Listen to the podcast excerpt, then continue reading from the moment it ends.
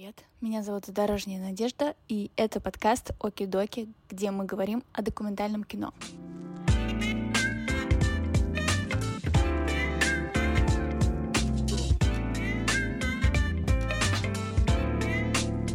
Я абсолютно влюбилась в документальное кино. И когда я столкнулся с реальностью, это ошарашило меня. В 6 утра, двое незнакомых мужчин, я несовершеннолетняя, мы на ферме. В тот момент у меня произошел, я не знаю, наверное, какой-то кинематографический оргазм. Ничего больше меня так не возбуждает и не тревожит, как съемка или просмотр дока. Мы находимся на летней школе.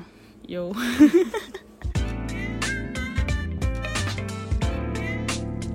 Меня зовут Анисия Борисенко. Я отучилась в Институте кино и телевидения на режиссуре телевидения и параллельно поступила к Марине Александровне Разбежкиной и Михаилу Угарову и закончила их курс. Но я бы туда не попала, если бы в 2014 году не поехала, собственно, сюда и не столкнулась с мастерской документального кино. Это такое пространство, где мы приглашаем разных преподавателей, разных худруков из разных киношкол документальных и предлагаем ребятам, участникам попробовать столкнуться с реальностью, столкнуться с доком. То есть ребята приезжают и за две недели снимают свою первую работу. Мы находимся на берегу Волги, в лагере Объединенного института ядерных исследований, который тоже называется «Волга», и на его базе проводится летняя школа. У нас на школе 25-35 мастерских за сезон, и это от каких-то биологического отделения до журналистики, кино, перформансы, data science и так далее. Смотри, там рыбки плавают. Да, да, тут можно вообще сидеть и увидеть, как, не знаю, мужик глушит рыбу посреди реки там, или проплывает огромный теплоход. Я училась в Ките на втором, по курсе, и в журнале «Русский репортер» появилась э, заметка про то, что будет, значит, международный семинар «Медиаполигон». Это такой журналистский был семинар, который, ну, это проект, который вырос из летней школы. Одна из мастерских как бы сделала международный проект. И он был в Минске. Э, у одной из одногруппниц моих была бабушка в Минске, и мы что-то как-то так все таки а, поехали в Минск, типа, класс.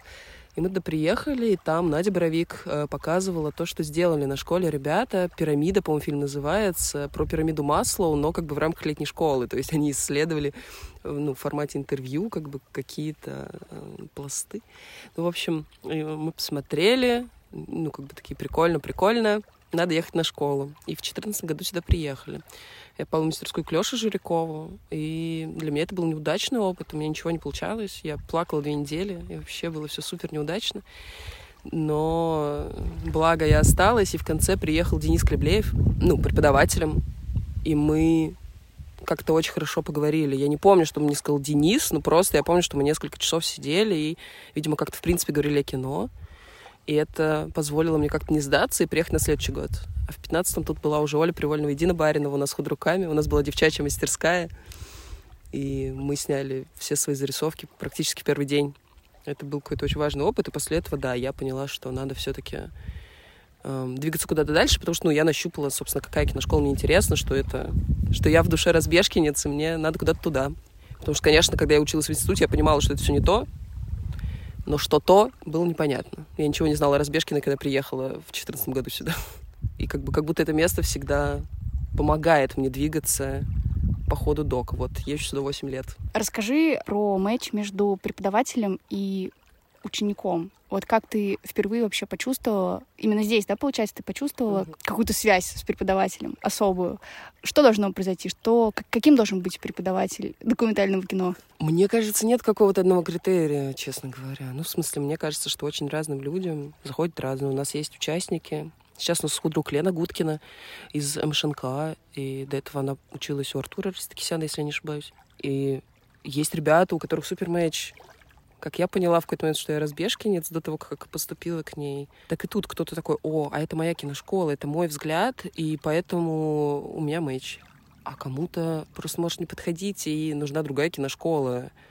И очень здорово, что здесь можно как бы посмотреть или ну, посмотреть разные фильмы, как бы попробовать, а дальше пойти искать свою киношколу и как раз искать свой метод. Мне кажется, все очень разные, и это, и это как раз здорово. Мне кажется, на этом и держится мастерская, что можно приглашать очень разных людей, и будут набираться, в том числе разные ребята, потому что худрук отбирает себе ребят все равно по заявкам. А ребята, получается, за две недели должны найти героя, да, даже меньше. Как это происходит? Да, две, две недели, при этом еще к ним приезжает куча преподавателей, еще какие-то есть дежурства на школе, и, в общем, постоянно нужно, да, как бы лавировать между всеми событиями, еще найти героя, снять его, значит, все понять про кино и смонтировать еще первый фильм. Но мне кажется, чаще всего это происходит таким фланированием по окрестностям, потому что мы находимся ровно посередине между Дубной и Кимрами, Тверской и Московской областью. Рядом есть деревни, и ребята просто выходят в поле каждый день и находят что-то. При этом кто-то приезжает с какими-то идеями все равно или отталкивается от каких-то увиденных здесь вещей. О, катер. Так, сейчас катер э, проплывет. Расскажи про свою учебу в школе Марины Разбежкиной. Как это вообще было? Смотри, даже волны зашумели. Угу. Ну вот, наверное, как-то так и было. Да я даже не знаю. Были... Ну, то есть... О, как Очень хорошо, прекрасно. да. Боже. Я думаю, что мне очень не подходило то, где училась. Я училась в, кино, ну, в институте кино и телевидения, и я понимала, что это все не то. А потом я столкнулась просто с фильмами разбежкинцев. Ничего сильнее меня не, не цепляло. Это меня однажды спросили, почему я занимаюсь документальным кино, и я зависла на полгода, потому что все мои ответы были только какими-то заученными как бы, установками. А потом я посмотрела «Странные частицы», вышла из кинотеатра э, на Лендоке и поняла, что ничего больше меня так не возбуждает и не тревожит, как съемка или просмотр дока. И вот тут то же самое, как бы никакая на тот момент киношкола, с которой я сталкивалась, не отзывалась во мне так, ну, как бы созвучно, что ли. Ну, то есть, как бы я просто понимала, что именно такое, ну, так я вижу кино. Ну, то есть, вот когда я беру в руки камеру, я его вижу таким же. Какие работы ты сняла в процессе учебы? В процессе учебы я сняла, пожалуй, один фильм, курсовую, утренний кофе. Это, конечно, история про то, как ты едешь снимать одно, а снимаешь в итоге совершенно другое. Но многие снимают на курсе про семью, ну, потому что это как будто бы надо закрыть, и тогда, возможно, двигаться дальше. Я поехала снимать про отца, с которым я не разговаривала на тот момент несколько лет. Дальше все сломалось. Оказалось, что у отца есть новая женщина, про которую он мне не сказал а при ней абсолютно не получалось снимать. Ну, то есть она как бы всю, всю эту магию разрушила. Я приехала домой и начала снимать свою маму, которая с другой стороны все, всех этих баррикад как будто. И сняла фильм про нее, как она ищет себя, ищет любовь в 50 лет. Расскажи про этот вот феномен того, что разбежкинцы очень много снимают про своих родственников. В чем сложность снимать родственника и как, может быть, Марина Александровна учит взаимодействовать с близким человеком так, чтобы он раскрылся? Про феномен мне кажется, что да, это вот, ну, как бы довольно точно, что ты должен как будто бы, ну, по моим ощущениям, что-то такое про себя снять максимально честное, и как будто через, ну, как бы это про свою проблему какую-то очень большую, про свою боль большую. И как только, ну, как бы ты ее решаешь, ты можешь как будто бы честно снимать про других. Мне кажется, у нас нет какого-то специального обучения, но не было там, как снимать родственников. Так же, как любого героя, ну, ты дистанцируешь, ты смотришь на него как режиссер, ты думаешь о том, что он сделает в следующий момент. Мне, честно говоря, было как будто бы проще, потому что я понимала, что мама сделает в следующий момент. У меня очень много кадров, где я просто буквально подскакиваю с кровати, включаю камеру, и начинает что-то происходить прямо сейчас. Или, или я чувствую, что сейчас надо включить, включаю, захожу в квартиру, и тут же начинаю... Ну, то есть там что-то вот происходит прямо сейчас. А насчет того, что воспринимает как, как мы герои, нас герой, ну вот в плане семьи, э, меня камера дистанцирует, например. Но я только про свой опыт, безусловно, могу тут говорить, не могу за всех разбежкинцев. Меня тут, она дистанцирует, и я такая, ну вот я включила камеру, я режиссер. Я выключила камеру, я дочь. Ну, то есть, да, у меня есть кадры, где мама плачет там. Ну, то есть я подключена к герою, но к герою я не воспринимаю как маму. А что самое сложное в съемке документального фильма? Хороший вопрос. Все сложно. Все сложно, никогда не снимайте документальное кино. Ну вот знаешь, как бы шутки шутками, но вообще ровно, ну, примерно такой вчера у нас разговор был с кем-то из ребят. По-моему, Расторгуев, но я могу, вот я боюсь наврать. Кто-то из режиссеров, скажу я, сказал такую фразу, что если вы можете не снимать, не снимайте. И мне кажется, это очень точно, потому что, ну, правда, если у вас нет какой-то огромной потребности внутренней заниматься этим, ну, правда, сложным и вообще часто каким-то очень болезненным, болезненным не только с этической точки зрения, еще, ну, там, док влияет на жизнь и то, что ты делаешь. Поэтому, если можете не снимать, ну, наверное, не стоит. можно попробовать, как бы поэкспериментировать. А я поняла в какой-то момент, что я не могу. И я все время как это разбегаюсь, как будто бы я стенку бьюсь все время головой. Я опять разбегаюсь, а другую стенку бьюсь. Эм, потом, не знаю, проходят годы, эти стенки как-то подразрушаются, потому что долго бьюсь. И мне кажется, самое сложное в доке — это отказаться от своих иллюзий, от своих идей, придумок насчет героя. Увидеть его не только таким, какой, какой он хочет, ну, как бы себя показать, а еще, может быть, разглядеть в нем какую-то тайну. Это Намугаров говорил, что у каждого человека есть тайна. И он на самом деле очень хочет ей поделиться. И он только и ждет, в общем-то, документалиста, который, с которым можно этим поделиться. Но для этого нужно с этим человеком, в общем-то, очень как-то верно к нему подключиться и быть, в общем-то, чтобы именно ты нужен был ему, а он тебе. А сказать, ну, можно напридумывать, что, что хочется сказать, но когда ты включаешь камеру и идешь в конкретное место или конкретному герою, все, все всегда же меняется, все всегда переворачивается. Я просто сейчас думаю про конкретный материал, где я не сразу поняла, что нужно отказаться от своих иллюзий, и вот мучаюсь с ним четыре года, думаю, как бы его так собрать-то. Расскажи, что это за фильм. Но он еще не сделан.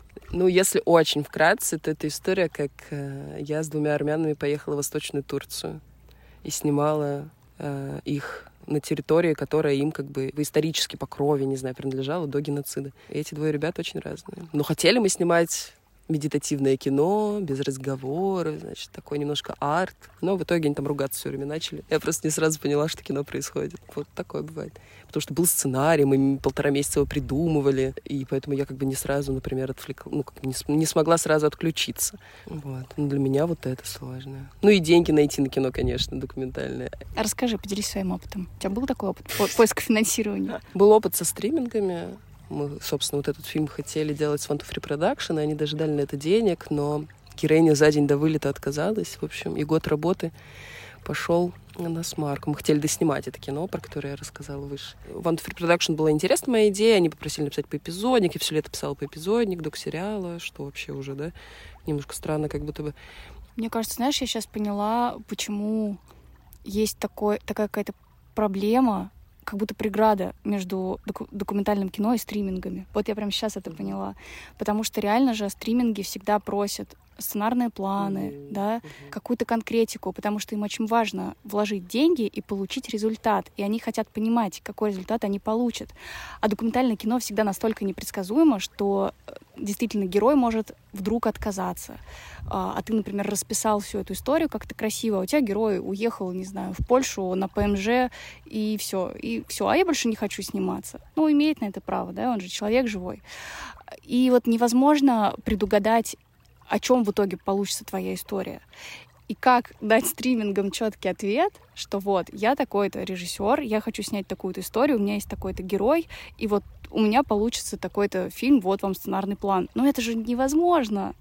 И надо как-то это как будто бы перепридумать или, не знаю, какую-то хитрость придумать. Знаешь, здесь, мне кажется, может, э, может сработать история с тем, что невозможно написать сценарный план конкретный, но возможно рассказать свою идею.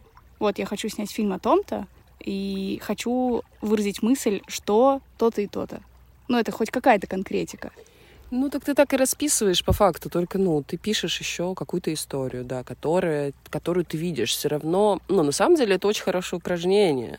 Попробовать написать свой документальный фильм до того, как ты пошел его э, снимать не просто свою фантазию, а то, что ты действительно увидел в герое, увидел его обстоятельствах. Ты все это как-то описываешь, ты понимаешь, куда бы тебе еще пойти. И ты на самом деле уточняешь э, свое кино, пока пишешь это. Но тут скорее, ну, то есть мне на самом деле не кажется это какой-то очень большой сложностью. Ну, это сложно, наверное, первый раз написать.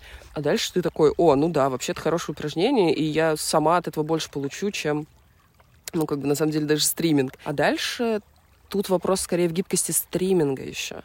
С One to Free было, правда, нормально. Они готовы, ну, они готовы были где-то понимать, что док — это специфика. Нет, есть некоторая рамка, есть какая-то написанная история, но все понимают, что там плюс-минус 10 шагов в сторону, как бы на самом деле не сыграют роли. Главное, чтобы кино получилось, сериал получился, чтобы док был, чтобы зрителю было интересно. Главное же, ну, как бы стримингом э, важно, чтобы это было интересно зрителю, чтобы он хотел смотреть, чтобы он хотел условно за это платить. А как у тебя было? Ты уже сняла какой-то материал и пришла к стримингу с этим материалом?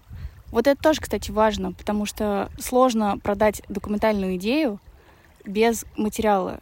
То есть можно там приложить, не знаю, фотографию героя, да, э, описать его, что вот он такой весь прекрасный, замечательный, у него такое вот событие в жизни, которое точно нужно снять.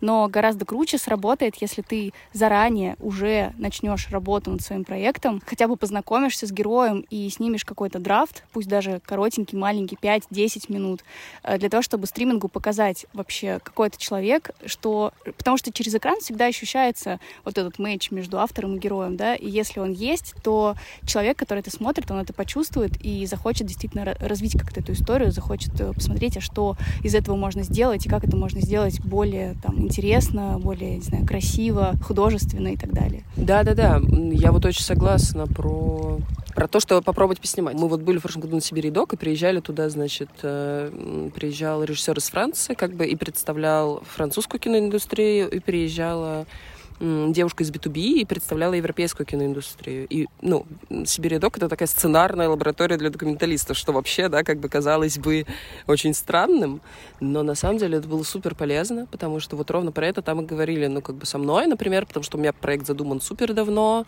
ну, вот тот, который я туда привозила, но там ничего не снято, потому что это очень далеко от Москвы. Это типа под Биробиджаном, и я, значит, никак не могла туда доехать. И у меня там фотографии, презентация, все что угодно. Но меня спрашивают, когда тут ты хоть съездила, ты хоть на этих героев-то посмотрела вживую? И я такая, ну, нет, ну я разговаривала, что-то еще. Они такие, съезди, сними трейлер. Без трейлера, как бы, условно, ну, как бы на питчинге, на маркеты даже, не, ну, как бы не возьмут просто. И то есть, да, съездить, э, как бы, во-первых, посмотреть на этих героев, действительно, как бы, проверить свои гипотезы, проверить свои задумки, проверить свои ощущения. А во-вторых, снять действительно какой-то материал, трейлер, это супер важно, и то, что действительно может помочь не только в работе дальше над фильмом, ну, как бы над, над получением денег в России, например, а еще и над какими-то питчингами, чтобы искать себе каких-то продюсеров в том числе, потому что мне кажется, вся эта история моя с Ван Туфри началась ровно там из одного кадра, который я показала Марине Садне. Потому что он, ну, очень... Там кино. И все таки да, там кино. А если бы была просто фотография, ничего бы даже не затеялось. А что ты можешь посоветовать начинающим документалистам?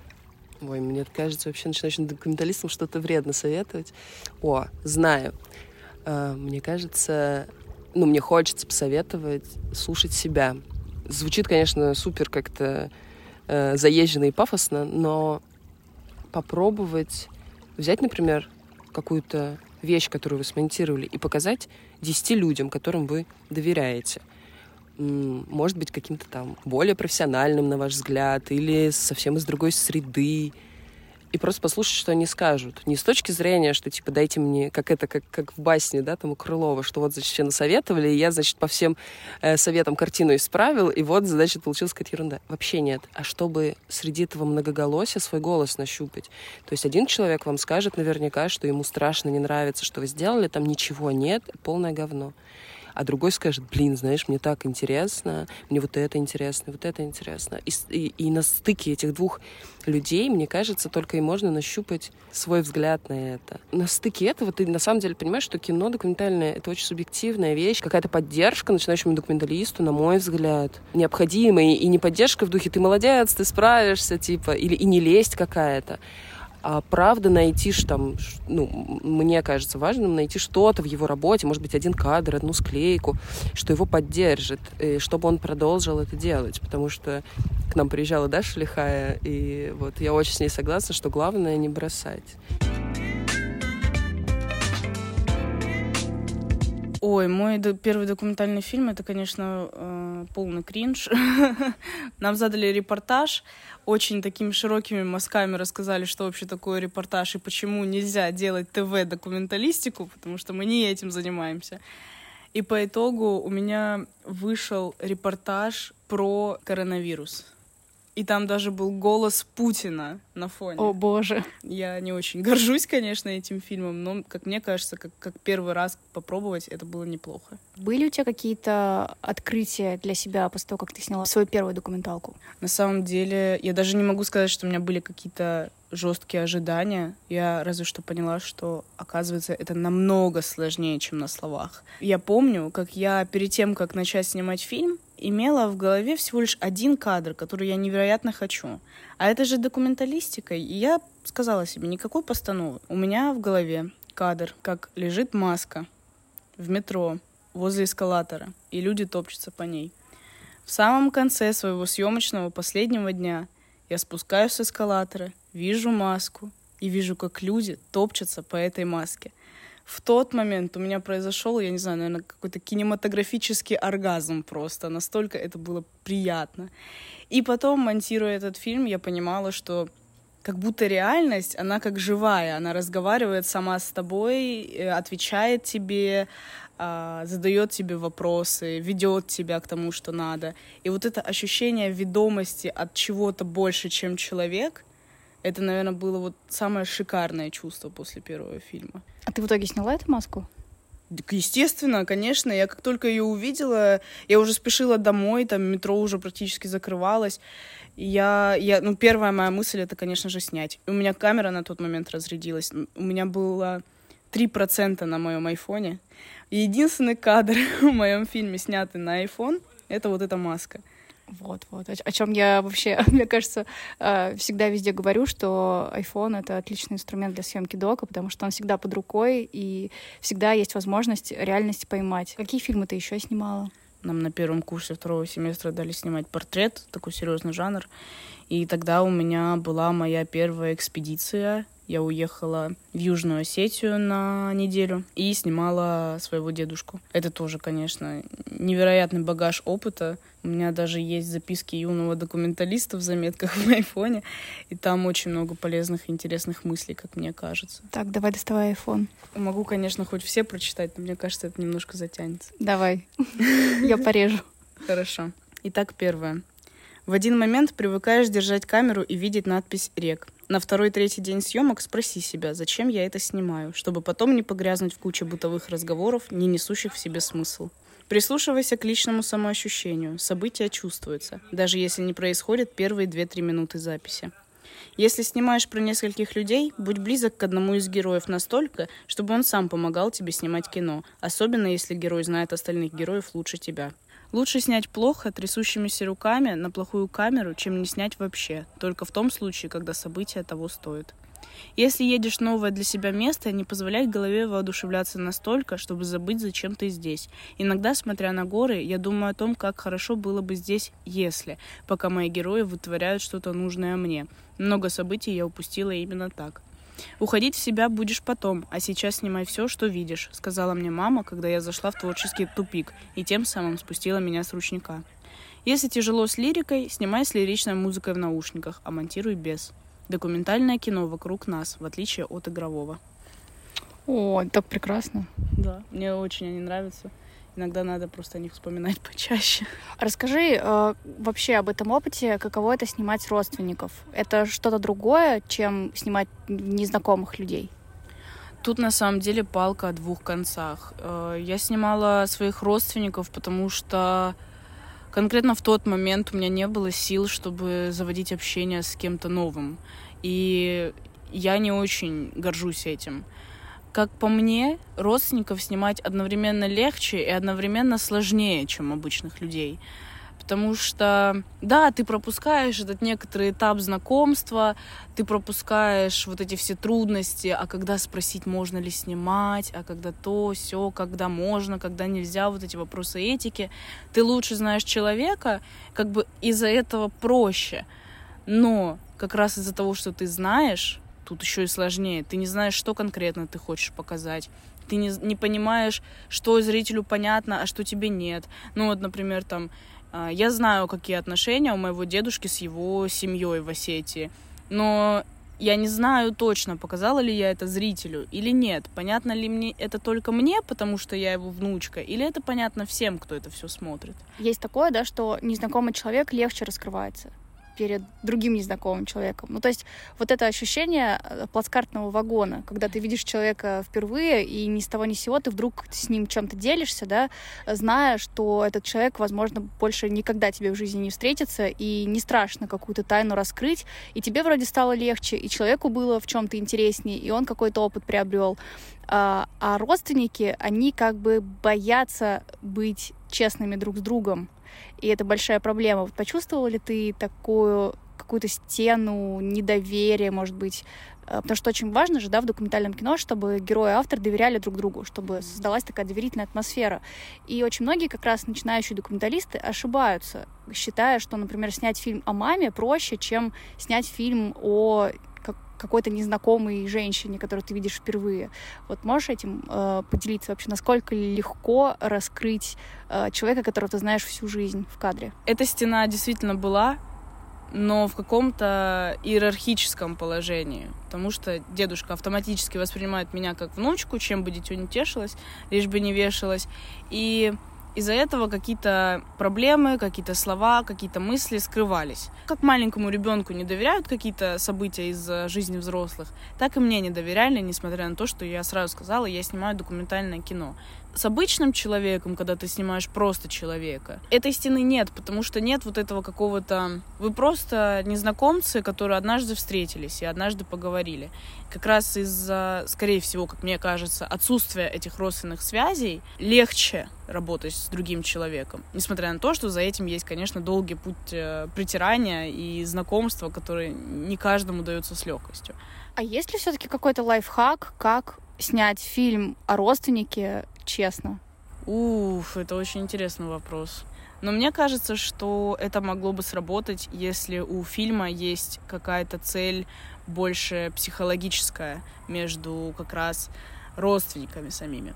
То есть ты не снимаешь просто потому, что тебе надо снять или потому, что тебе интересен там мой дедушка и так далее. А если, допустим, я бы снимала фильм про свою мать, и, допустим, у меня был бы свой психологический вопрос, допустим, а любит ли она меня вообще? Но как мне кажется, честно снять ни про кого не получится. Как по мне, люди слишком многогранные, чтобы не соврать. Но это как э, вопрос о том, а объективна ли документалистика.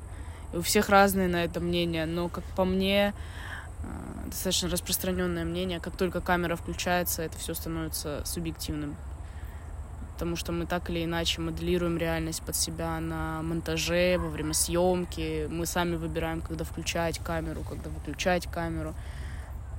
Тут еще как-то, наверное, для каждого разное определение честности. Блин, комар сел мне на нос огромный. У тебя еще и несколько на этих Боже. Мне кажется, тут какое-то комариное место. Да не, наверное, просто вода рядом. Так, ну ладно. Так я вот. готова быть покусанной. А какой фильм ты сняла в летней школе? Я решила, что я больше не хочу снимать о людях. Плюс у нас мастерская экспериментального кино в этот раз. И я подумала, что, ну, портрет это достаточно такой классический жанр. И решила, что в этот раз я хочу немножко усложнить себе задачу с другой стороны. Там за документальную основу взяты открытые публичные письма в будущее людей. Увела их в субтитры. Видеоряд у меня состоял из э, просто документально заснятых моментов на летней школе, чуть-чуть вне летней школы, и как будто просто фотографии обезличенных людей. Я их специально сделала в ну, все, наверное, знают сайт, который делает, типа, лица несуществующих людей. Я взяла эти фотографии, замазала им лицо. Это тоже один из э, пунктов концепта. И как будто я их просто искала по там, территории, в которой была. Вот. В итоге получился фильм, наверное, больше всего его раскрывает название «Существующая история несуществующих людей». Получается так, будто это фильм о каком-то всевозрастном всеобщем горе даже, наверное, какой-то проблеме, потому что, ну, я искала специально письма про, ну, какие-то душевные терзания. И по итогу даже вставила одну из своих, ну, оно не в будущее, конечно, моему психотерапевту, но это не важно. Вот. Получилось так, что как будто проблемы, они есть в любом возрасте.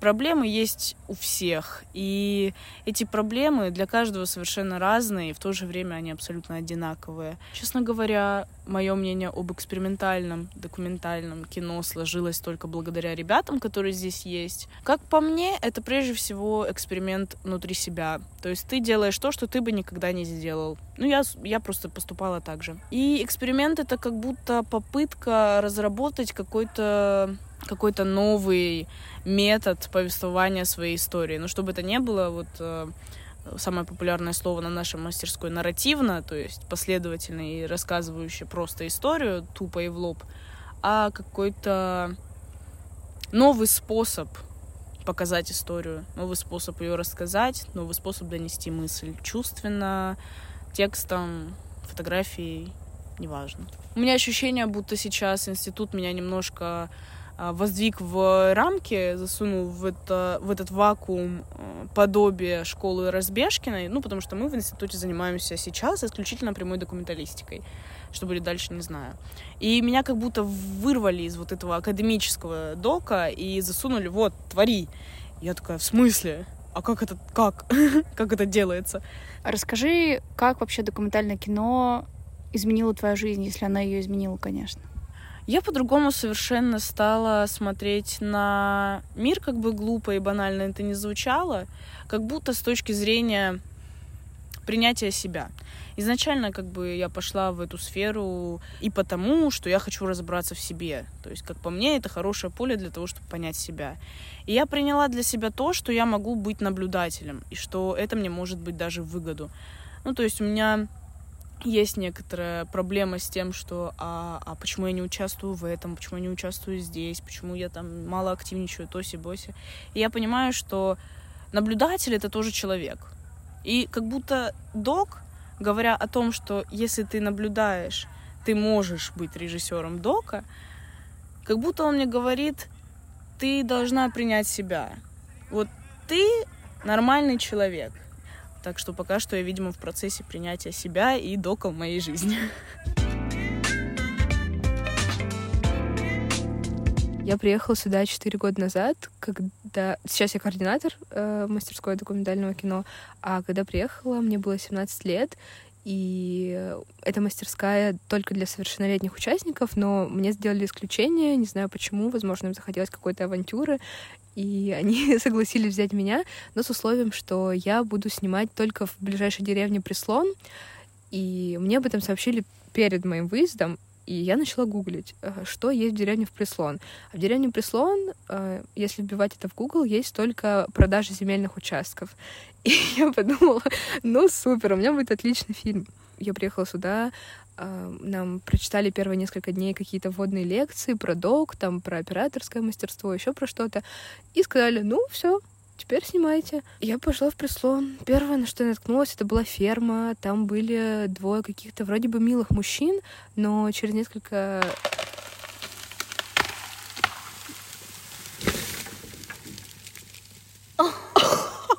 Слушай, если бы мы сидели вот на той скамейке, это было бы очень эпично. Так, у меня теперь вопрос. А здесь такое вообще часто происходит? Просто только что с огромной ели рухнула огромная ветка. Просто огромаднейшая ветка. Я бы даже сказала, рухнул кусок ели да, на соседнюю скамейку. Я вижу такое впервые. Вообще тут вроде безопасно, и все за этим следят. Так, подожди, давай посмотрим. Сзади нас тоже есть. а, маленькая. Фух, ну ладно, нас вроде не должно убить. Э. Да, продолжаю рассказ. А, значит, я пришла к этим мужчинам на ферме, и все было хорошо, но мне было очень скучно. Я думала, что я буду снимать фильм про коров, про пастухов. Я так не хочу. И все как бы стало еще хуже в момент, когда они мне предложили. Это было 6 утра, я первый раз пошли, пришла к ним, э, и они мне говорят: ну, может быть, ты с нами позавтракаешь? Я думаю, ну ладно, хотя бы позавтракаю, сниму быт, быт героев. А, и они зашли со мной в вагончик бытовку, все было хорошо. Ну, хотя, казалось бы, 6 утра, двое незнакомых мужчин, я несовершеннолетняя, мы на ферме. Вот. Как бы они со мной очень вежливо разговаривали, там расспрашивали, я их расспрашивала. И в какой-то момент я поняла, что они меня начали обращать в, в мусульманство. Ну, то есть началось без обидных разговоров, а почему тебя мама так далеко отпустила? А у тебя есть братья? А вот, типа, кто-то за тобой следит? Ну, вот какие-то такие вопросы. И я говорю, да нет, нет, у меня ничего нет. И они как-то стали давить на меня. И один из них в какой-то момент сказал, «А, ну, я пойду проверить коров. Я говорю, я с вами пойду коров проверить и поснимаю коров. И мы вышли из этого вагончика бытовки и пошли по дороге, и мимо нас останов... возле нас остановилась э, такая черная нива с затонированными стеклами. И опускается стекло этой машины, и оттуда высовывается такой мужчина, достаточно взрослый, говорит, вы что, из лагеря этого? Я говорю, ну да. Он говорит, что, героя ищете? Я говорю, ну да. Он говорит, ну что, поехали, я вам героя покажу. Я думаю, ну как бы мне нечего терять, или мне как бы к этим мужчинам возвращаться, или в лагерь возвращаться без ничего. В Преслоне больше нет, я знаю, что там только продажа участков. И я сажусь в эту Ниву с затонированными стеклами, и он меня про- просто куда-то везет, и даже не спрашиваю, привозит и говорит, ну вот, это староста нашей деревни. И оттуда выходит такая взрослая женщина, она говорит, а, этих из лагеря привезли. Но она еще ни разу до этого не снималась. И она говорит, так, ну ты просто снимать про нас хочешь? Я говорю, ну да. Я, я, я просто, меня было уже такое отчаяние, что я на все соглашалась. Она говорит, ну подожди, я-то это не интересно, у меня есть внуки. И она выводит своих внуков и говорит, смотрите, к нам приехали с Первого канала, с проекта «Голос». Сейчас вы будете петь песню про орла.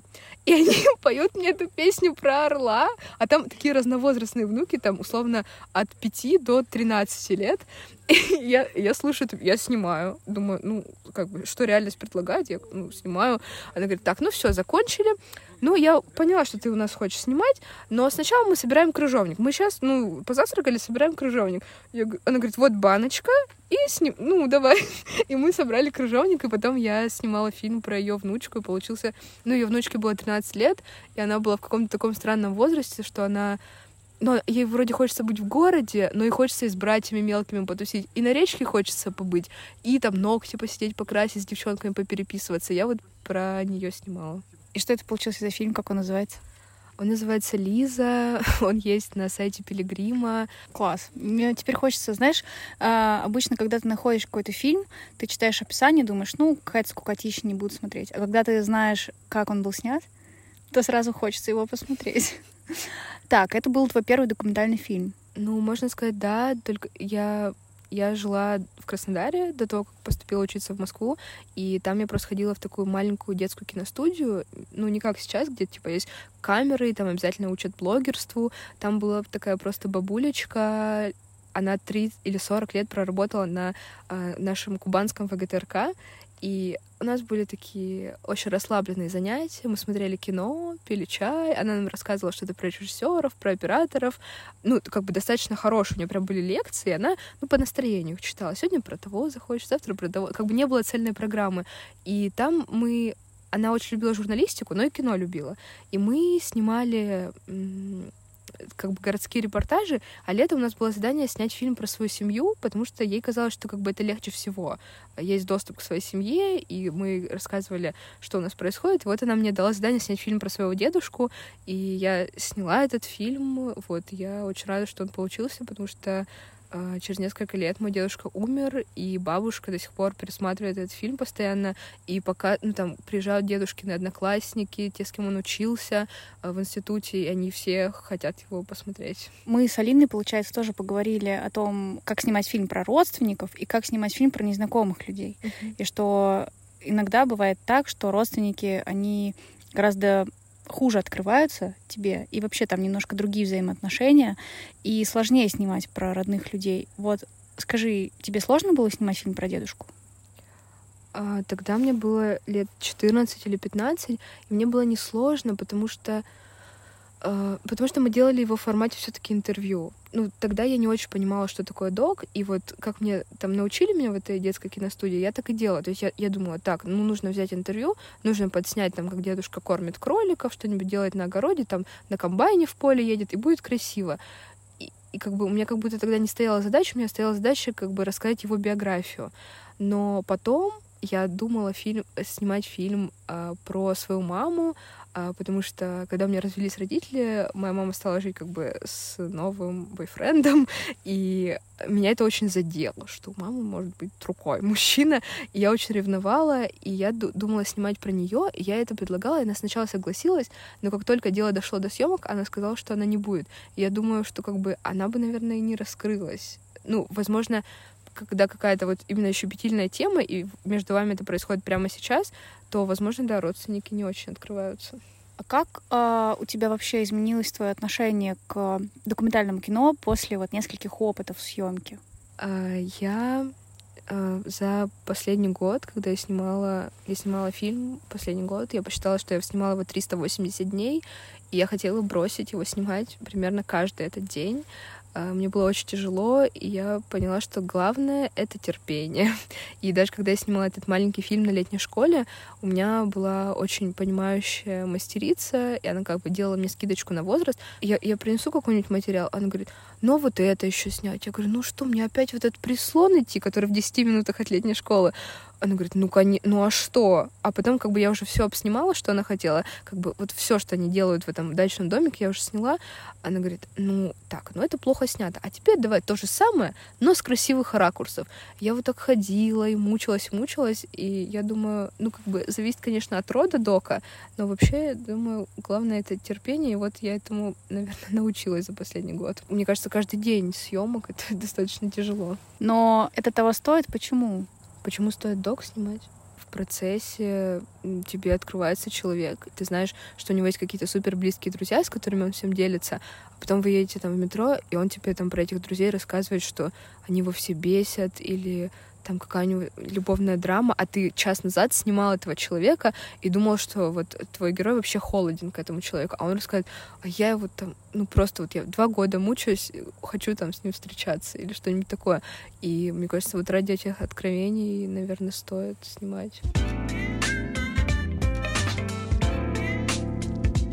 Ракли, я попал в летнюю школу еще в прошлом году. В прошлом году я проходил мастерскую проектной фотографии. В этом году я пошел на документальное кино.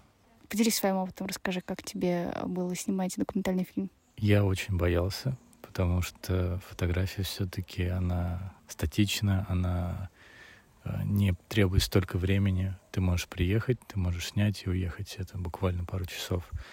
А тут съемочные дни. У меня было четыре съемочных дня. Расскажи, как ты нашел героя и про что твой фильм? Героя у меня не вышло. У меня будет фильм про пространство. Тему я выбирал заранее, скажу честно. Еще во время подачи заявки я уже заявил тему. Нашел ее буквально случайно. Я начал research. Просто вбивал в гугле Кимры, Дубна, смотрел на картах Яндекс что, что рядом происходит. И нашел статью про человека, которого вызвали из рабства и который э, живет во временном э, жилье фонда «Альтернатива» в Кимрах. Я знал про фонд, я знал, чем они занимаются, и я очень хотел с ними поработать уже долгое время. Я начал искать контакты, нашел, связался, договорился. И я приехал, и по ошибке, наверное, в моей голове уже был герой, у меня уже был сюжет. И когда я столкнулся с реальностью, это ошарашило меня, потому что я, ну, я уже думал, что у меня будет такая история. А в итоге получилось все не так. Я не нашел такого героя, и, наверное, в том числе поэтому я снимаю скорее про пространство, а не про какого-то одного человека. Потому что пространство очень интересное, оно очень колоритное. Место, которое рождает э, странные ощущения. И ко второму дню я погрузился в эти странные ощущения, и мне было тяжело. И я понял, что мне нужна какая-то перезарядка. И что тебе дал вообще в целом весь этот опыт? Что ты про мир нового понял благодаря документальному кино? Ох, это сложный вопрос. Наверное, я еще в процессе осознавания. Даже монтаж давался очень сложно, потому что когда материал настолько близок по времени и по ощущению, сложно что-то понять а какие-то дополнительные смыслы. Нужно время. И я понимаю, что мы здесь э, в лагере, в летней школе, ну, практически тоже находимся в изоляции. Связь плохая, люди только те, кто, кто учатся. И в этом месте, в этом пространстве своя атмосфера. Я думаю, что когда я вернусь домой, тогда вот э, меня накроет волна того, что я сделал и что я снял. И вот тогда я, наверное, пойму. И хотелось бы продолжать в этом направлении работать. Но опять же, что-то экспериментальное снимать, это, это тоже интересно. И этот опыт, наверное, открыл для меня целый новый мир. Я приехала на летнюю школу в 2019 году, и я не то, что не знала никакие документальные фильмы, я вообще кино никогда не смотрела. Я попала сюда на мастерскую кино к Диме Кубасову. И тогда для меня вообще произошел какой-то жизненный поворот. И когда я приехала сюда, у меня было какое-то представление, что вот я хочу снимать стильное кино. Я помню, как я еще говорила мастеру, типа, я хочу снимать модное стильное кино, а у него, ну, совершенно нет такого понимания кино. В общем, тогда для меня стало больше открытием не только кино, но вообще чисто по-человечески, что можно попробовать создавать кино про тех людей, которые не имеют какого-то медийного веса, не являются какими-то знаменитыми творческими личностями, что можно как-то собирать вот эту вот ткань драматургическую именно из того, что тебя окружает. В общем, меня это очень сильно поразило, и я за это супер благодарна была мастеру, потому что он вот мне какой-то не только проводник в кино стал, а вот именно проводник того, что мир вообще-то вокруг интересен, и это была такая борьба со стереотипами, скажем так. Мы снимали чисто разбежкинским методом, и нас Дима учил, что нужно найти такого героя, в которого ты влюбишься, которого ты захочешь снимать. И я, в общем, не встречала такого человека какое-то время не было у меня особо никаких порывов, но я абсолютно влюбилась в документальное кино. Через год после мастерской я снимала девчонку, тоже подростка, как и здесь на мастерской. Я снимала ее какое-то время дистанционно. Это было на карантине в 2020 году, и поэтому, наверное, несколько месяцев она мне снимала сама себя. Это какая-то абсолютно удивительная история про то, что человек скидывает абсолютно другому, незнакомому человеку какие-то свои видео, как он моется, как он ест, как у него что-то происходит, какие-то про свои личные перипетии. И то есть это вот попахивало реально каким-то воеризмом, потому что я помню, как я отсматривала все эти видео, у меня был реально азарт какой-то, типа, вау, что еще, что еще. И там еще такая девчонка была, она была на дрыве, она была сирота. Короче, от нее было какое-то ощущение абсолютной бесприютности, а я стала для нее такой подругой на то время, которая вот, наверное, впервые заинтересовалась как-то ее жизнью, не в том ключе, в котором интересует ее окружение. Что изменилось в твоей жизни с приходом в нее документального кино? Ну, наверное, в моей жизни появилось какое-то огромное количество людей, у которых абсолютно схожие интересы. И, ну, в смысле, не абсолютно схожие интересы, а как будто бы я стала ездить в какие-то небольшие документальные экспедиции с разбежкинцами. Например, в прошлом году мы были в Свияжске с Олей Привольновой и снимали фильм про уходящую натуру Свияжска, про там то есть всего 200 человек населения. Я для себя открыла, что можно снимать пожилых людей, а у меня был какой-то ну вот как есть какой-то блок в документалистике, что не надо снимать котиков, не надо снимать бабушек, не надо снимать детей, потому что это какая-то определенная манипуляция. У меня какой-то был блок на это, возможно, мне просто кто-то из мастеров это когда-то проговорил, и поэтому я так восприняла. И тогда для меня это стало открытием, что вообще это пожилые люди в 60, 70 и 80, это все абсолютно разные люди, я снимала фильм про одну из бабуль, которая там есть. Она, у нее были потрясающие длинные косы. У нас с ней сложилась какая-то такая теплая история. Это вышло как персонажем фильма была не только она, но и я тоже. Вот, и про какое-то, наоборот, буйство жизни даже в 70. Вот что-то реально такое произошло, какая-то магия. И с этой бабулей, с которой у нас сложились, ну, за три дня какие-то очень теплые отношения, которые у меня даже, может, с моей бабушкой не складываются. Ну, в смысле, они складываются, например, моя бабушка не может там проговорить то, что проговаривает эта бабуля мне. Вот, я ездила в Екатеринбург. Это вот как раз с этим фильмом. И для меня это было вау. Это был мой первый фестиваль. И то есть это вроде небольшой студенческий фестиваль, но сам факт, что ты можешь с фильмом поехать в другой город, в котором бы ты вряд ли, ну, как бы в краткосрочной перспективе побывал бы, и что ты можешь показать свой фильм на большом экране, это вау. И вот, да, прошлой зимой я гоняла на кинопробу в Екатеринбург, Там было много ребят из разных киношкол. Для меня было открытием, что столько людей с разным представлением о кино, разных учатся в киношколах, кто-то там учится в МШК, они рассказывают про Погребского, про Хлебникова. Это такой вау. И вот для меня в плане каком-то профессиональном стало открытием, что можно делать свой фильм именно для большого экрана, работать над звуком, работать над картинкой. То есть, по сути, я всегда снимала на хэндикам и как бы продолжаю сейчас снимать на него, но как будто бы я никогда не задумалась, что вообще-то над фильмом нужно больше работать. То есть понятно, что мы смотрим большое кино, э, которое ездит по всяким мировым фестивалям категории А, но когда ты вот такой вот маленький начинающий документалист, как будто ты даже себе представить не можешь, что твою работу можно посмотреть не на проекторе, не на телефоне, а вот реально на большом экране в кинотеатре. Мне очень нравится вот эта концепция, когда вас, всех документалистов, помещают в какое-то замкнутое пространство, и вы все начинаете как-то дружить, общаться, и выясняются какие-то уникальные вещи про других людей. Не знаю, для меня в первую очередь это какой-то, не знаю, опыт реальной коммуникации, потому что как будто бы, если бы не документальное кино, у меня бы никогда не было общения с таким количеством разных людей. Это касается не только документалистов, потому что, ну, наверное, в какой-то степени у нас похожие штуки в голове. Я, наверное, никогда бы не попала в какие-то места, если бы мне не нужно было туда прийти с камерой, если бы мне не было это любопытно. Ну вот, наверное, постоянное желание что-то когда-то хотеть снимать, и я стала заниматься документальной фотографией, то есть документалистика для меня стала вообще чем-то вроде открытия, что можно вот реально что-то художественное делать из того, что тебя окружает.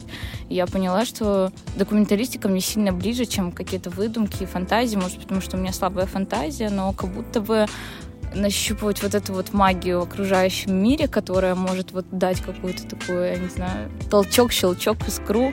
Это вообще что-то потрясающее.